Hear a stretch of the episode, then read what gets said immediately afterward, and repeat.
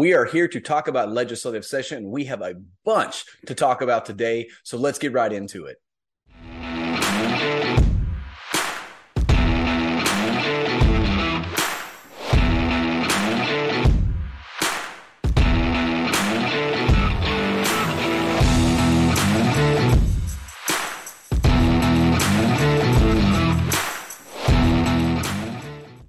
Taxpayer Talks is brought to you by Texans for Fiscal Responsibility, and it's only made possible from generous donations from listeners like you. If you want to support our work, you can visit texastaxpayers.com slash donate to make a tax-deductible contribution today. Thank you. All right, Jeremy. Hey, well, I'm excited. Uh, this episode is big. Uh, we have a lot to talk about. I figure first off, you wrote a, an article about polling and property taxes. Uh, so I figure I'll let you explain the article and let's talk about that a little bit. Yeah, sure. So Defend Texas Liberty PAC, right? Uh, recently, uh, I guess, new uh, in the grand scheme of Texas politics released polling. They've done so a few times over the last year, but they released polling right at the end of November um, that ans- uh, asked kind of a myriad of questions, uh, but two that I wrote about specifically that are kind of relevant to the things we talk about. Um, and the ultimate takeaway from it was that you know, they're polling right from, and it was to be clear, it was Republican primary voters or would be Republican primary voters in 2024, right? Um, but their polling seemed to indicate that um, those people want property tax relief prioritized above things like infrastructure spending and other things, right? And and the reason that's important, right, as as our viewers might know, is that we just also wrote about what was it last week or the week before? You had House Speaker Dade Phelan in front of um, um, f- uh, people he was speaking to in Houston, essentially say that he wants to prioritize infrastructure spending when it comes to the projected budget surplus. Of course, that's something we talked about tons of times, right? Where we're projected via the state comptroller saying uh, at least a $27 billion surplus going into the next legislative session. Um, and he, what, he gave that estimation back in July. And so since that point, uh, we've been talking about why not use all, if, as much as humanly possible of that surplus because it's over collected tax dollars, right, to actually uh, put Texas on a path to eliminate the property tax altogether, but at least tackle the low hanging fruit, which is the uh, school maintenance and operation portion. Um, and you know, this polling uh, seemed to seemed to point to that. I'll just very briefly, like the two questions that were asked, right, is the Texas comptroller is expecting that the Texas legislature will have a surplus of over thirty billion Do you think this surplus should be used to lower property taxes or maintenance and construction of new infrastructure, right? And of, of the hundreds of people that responded to that, 29% of those people believed it should be used for infrastructure. 58%, a majority, believed that it should be used for property tax reduction. Moreover, the second question that was asked on this, right, is do you believe that Texas lawmakers should use state funds to give teachers a $10,000 raise or lower property taxes? And of those that responded, thir- similar results 33% said they would like to see a $10,000 raise for teachers, but a majority, 55%, would support them using for property tax reduction. For me, that just tells me like there there's an obvious fervor from taxpayers in Texas that want the legislature to act this session. Yeah, I think this is very, very telling. Uh, the fact that it, it, gives us an objective metric of of specifically what you know your typically your more conservative voters, your Republican primary voters are are, are asking for, and we as an organization and grassroots as a whole have been begging for this for over a year.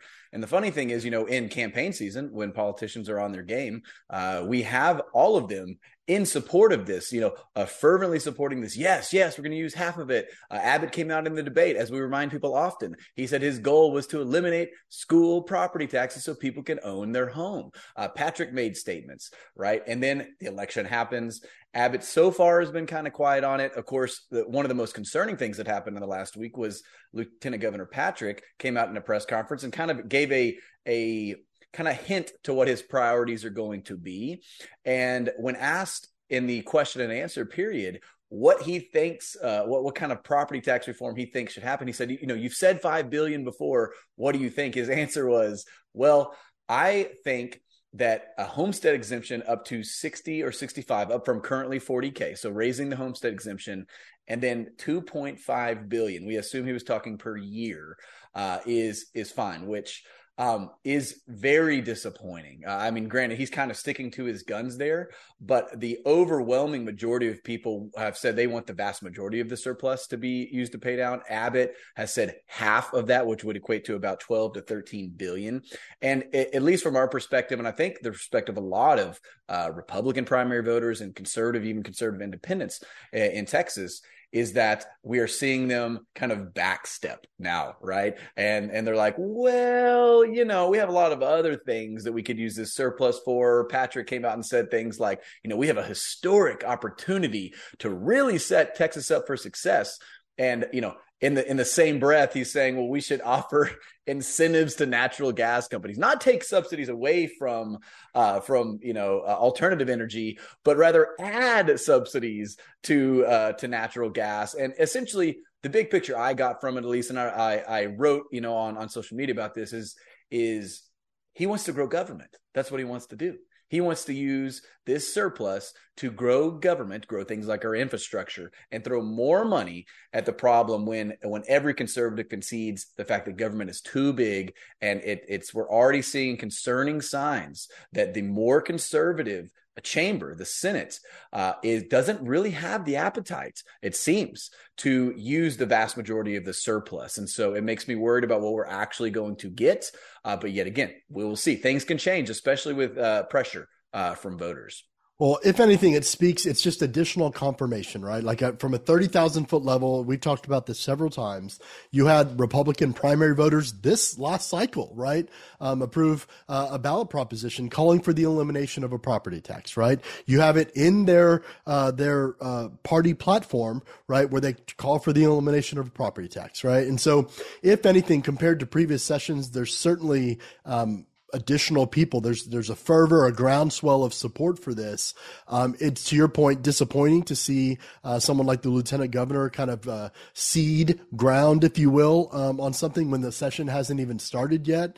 Um, I think they're all kind of hiding behind uh, the the idea or what they say, right, is that we're, well we're afraid of busting the cap, these constitutional spending caps, um, if you will. You know, look, if worse comes to worse, the legislature can override the spending cap, right? It just takes a, a two thirds majority of I think think, of both chambers to do so. But even then, I don't know that we should lead right? With that being the narrative, um, especially when just a few months ago, that same person was talking about providing record relief uh, to taxpayers, especially if the replacement or your suggested replacement is to grow government instead. It's not what taxpayers want, especially in an environment where we're reeling from record high inflation. We're having to tighten our belts. Government should absolutely have to do the same.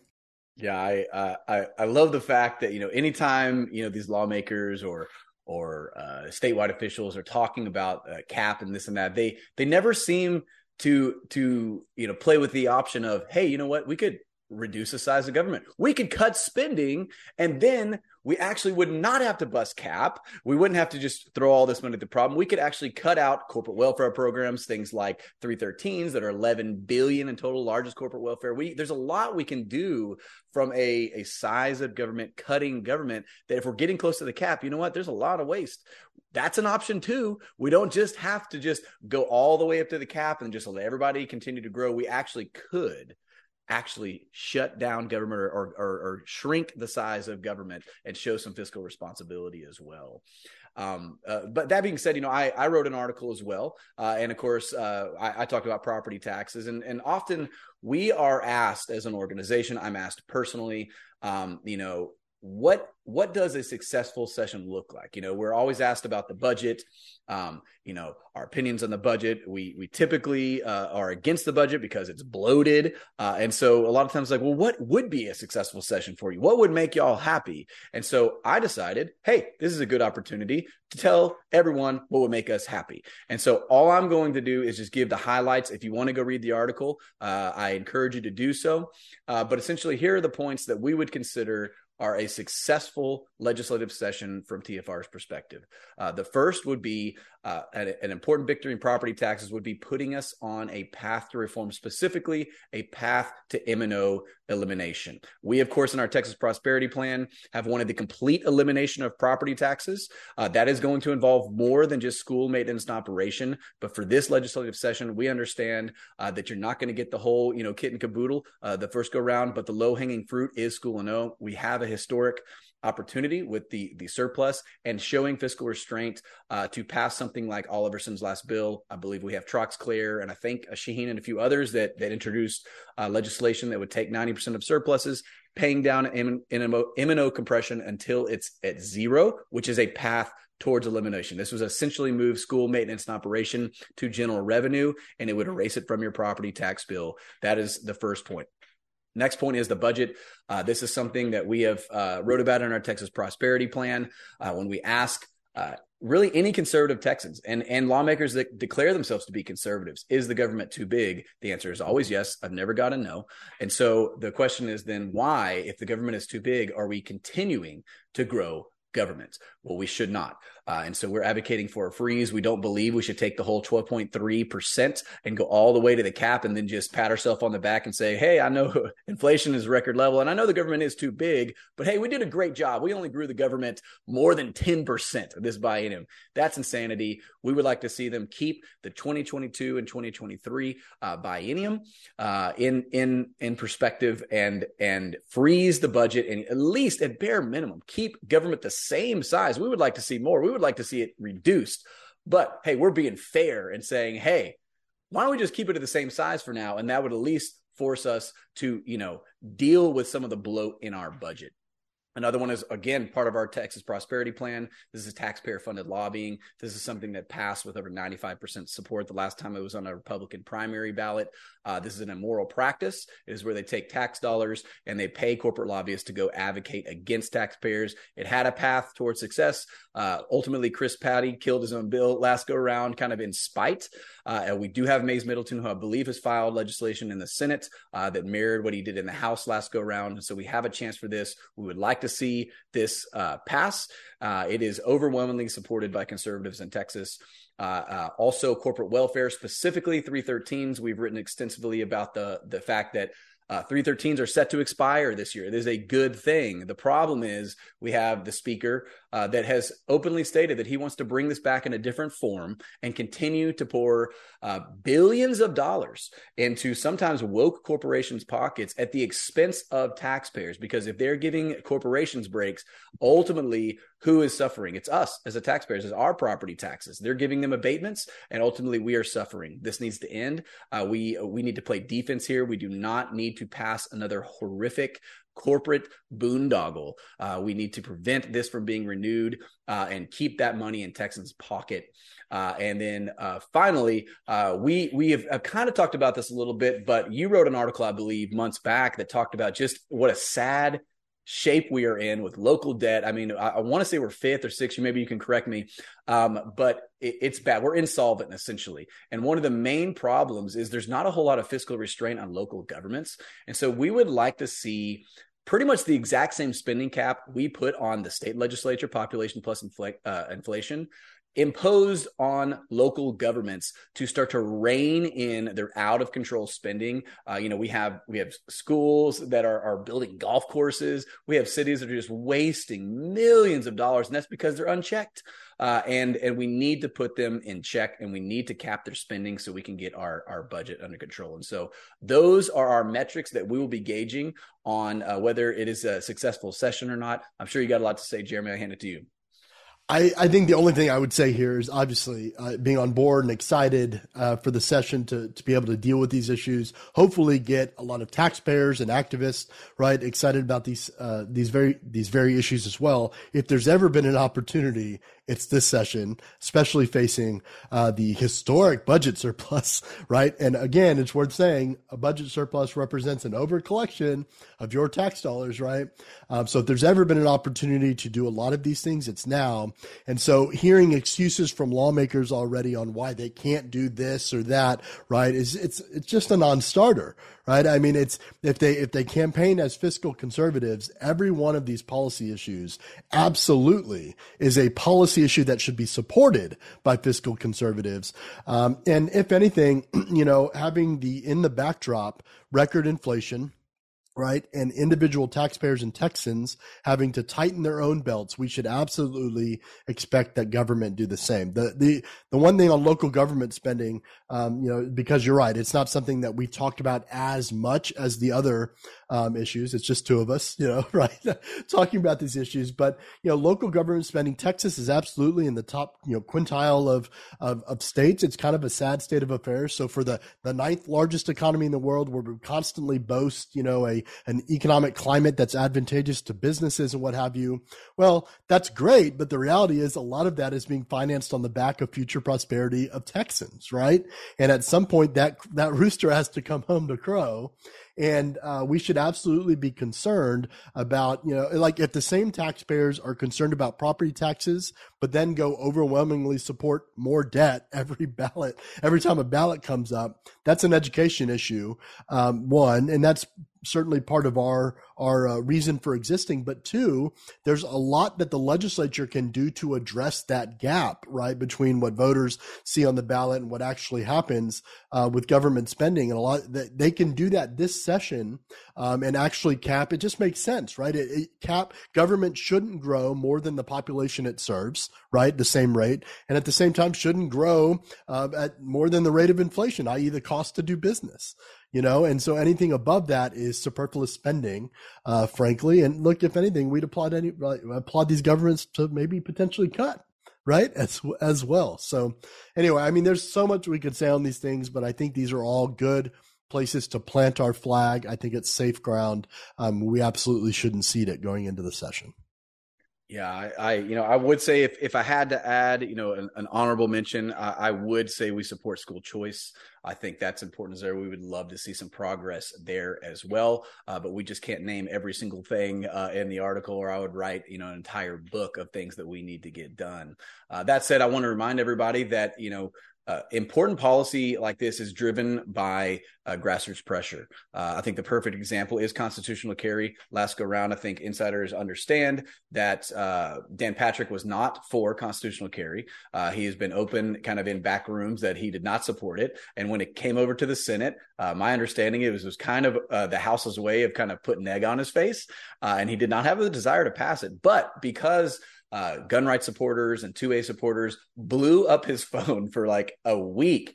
It forced his hand and and and we passed. And so this can happen. This kind of thing can happen with any policy, any of these we just named. But it takes pressure from grassroots to convince legislators or statewide office holders that if they don't do this, they're going to lose their job ultimately is what it comes down to. And of course, that is why we exist. Uh, we are here to uh, provide transparency and to encourage y'all to to advocate uh, for these conservative policies. So uh, that that being said, we had an incredibly interesting interview with uh, State Representative Tony Tinderholt, who of course has thrown his hat in the ring uh, for the speakership. There's been a lot of controversy around it, and he has been very very vocal about the Democrat Party chair's plank of the Republican Party platform. We actually talked about every single plank.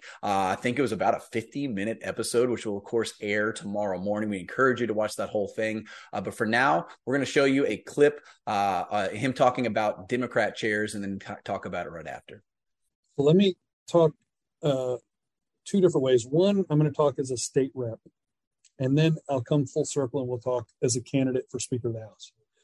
As a state rep, I supported that rule change last year or last session. Um, I think it's really simple. Some people here listening might be surprised that I have friends on the House floor that are very liberal Democrats. I like many of them.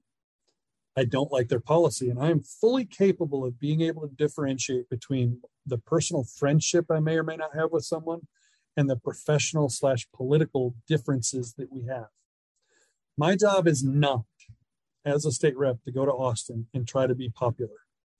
My job is not to go down there and try to have as many friends as I can. My job is also not to go down and try to make as many people on one side or the other happy or mad.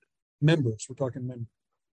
My job is, however, to go represent 200, 205,000 people in my district and the party that I chose to put behind my name. And one of those was 80, what is it, 82% across the state, I think, of primary voters, Proposition 6 last March, said that they do not want Democrat chairs. So our job is to go down and do that. It's a priority now, too. That doesn't mean that we dislike those human beings or those people.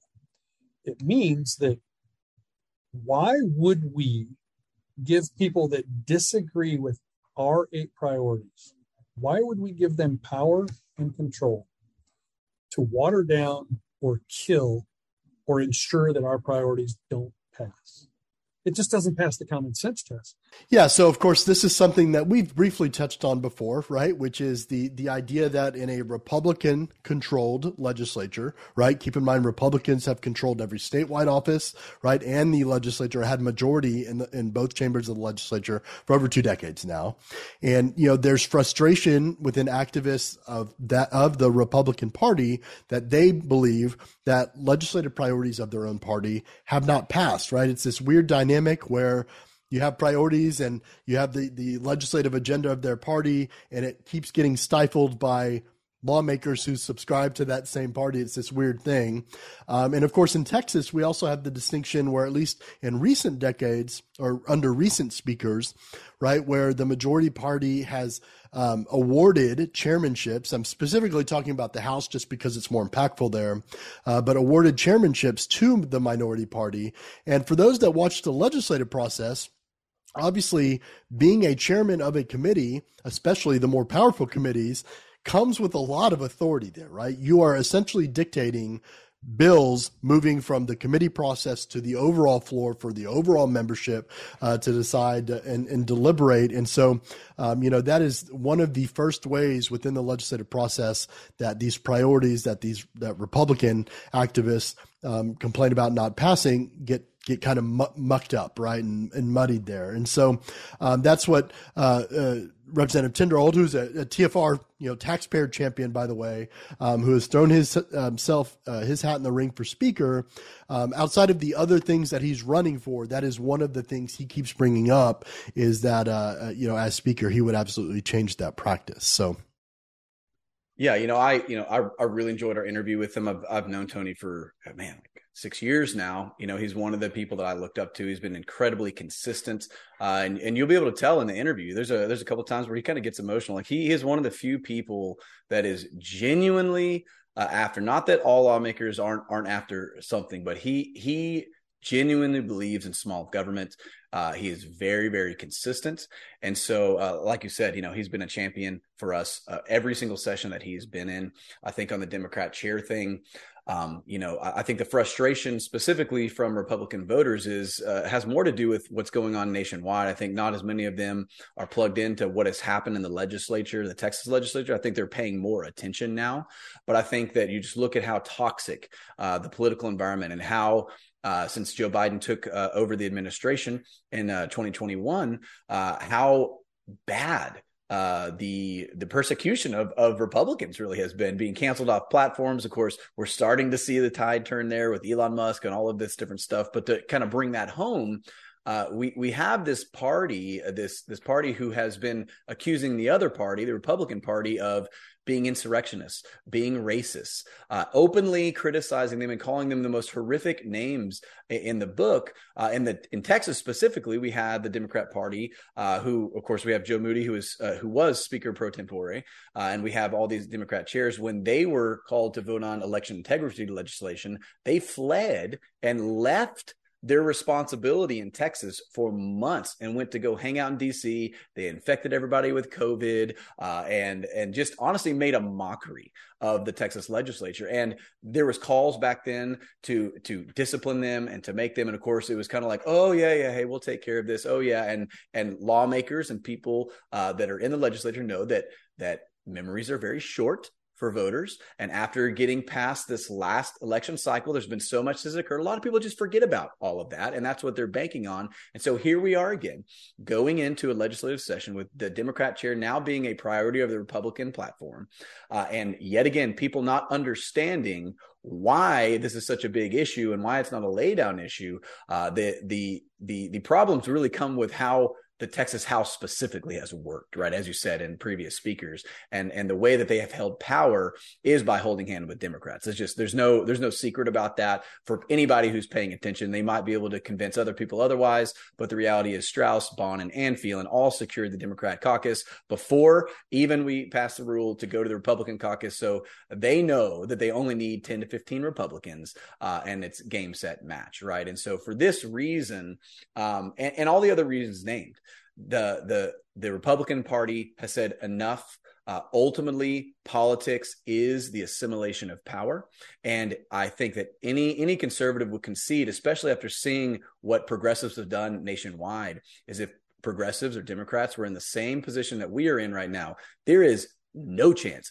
zero percent chance, in my opinion, that Democrats would give us or Republicans uh, chairs, chairmanships. They would take the power and they would take the football and spike it on us. And the the reality is, um, Republicans don't don't do the same thing right? And so I think that's the, the, the frustration from the Republican base. Of course, the vote has not happened yet. We expect to see a vote probably in the House rules. Uh, we can't tell the future, but we we think we're going to have a, a vote, and so we'll see what legislators uh, really think about this, and they will be put on the record. And we'll see if this is an issue in the next uh, election cycle for voters.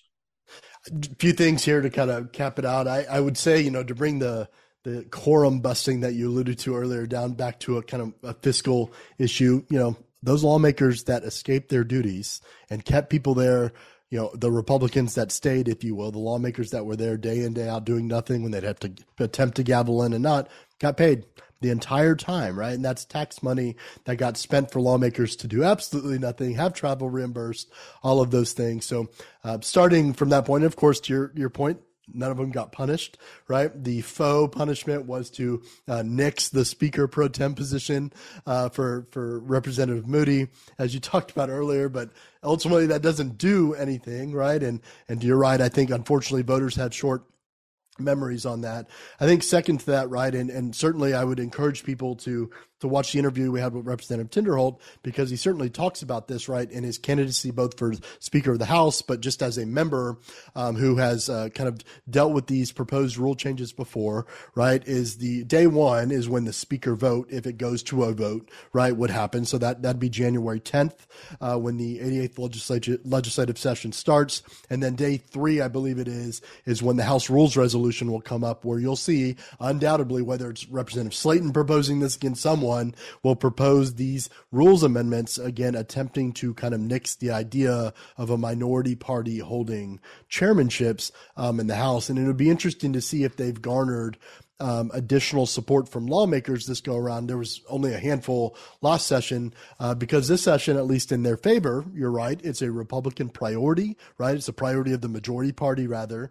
Um, and then it's also, I think you had the executive committee of that majority party all come out in a majority and say they support this, right? You've had a myriad of other lawmakers um, this time at least sign on or publicly, right, let their sentiments be known on this issue. And so whether it passes or not, I do think you'll see an increased number of lawmakers in support of it. The question is, how big of an issue does this become um, if it does not pass for the remainder of the legislative session? I, I don't know. So we'll see. Yeah, I would probably argue a lot of these uh, these Republicans do not want to take a vote on this uh, because I think they do know it's it's going to be an issue for them, and they're going to hear about it for the next year and a half if they do not vote for this rule. So we'll see. Uh, we'll see. It's going to be an interesting uh, legislative session. Uh, that is about all we have today. I do want, once again, I want to encourage y'all to watch this bonus episode with Tony Tinderholt. It is a little bit longer, but he says so many amazing, interesting things uh, that it's worth your time to watch it. And of course, next week uh, will actually be our last podcast of the year. And so we're going to talk about kind of the year, uh, maybe what TFR is looking to the future, things that we have done this year. and then we are going to take the last two weeks off and, and hang with our family and not at least produce a podcast, and we will see y'all in the new year. So I encourage you to tune in next week, next Thursday. We thank y'all for being with us. Y'all have a great day.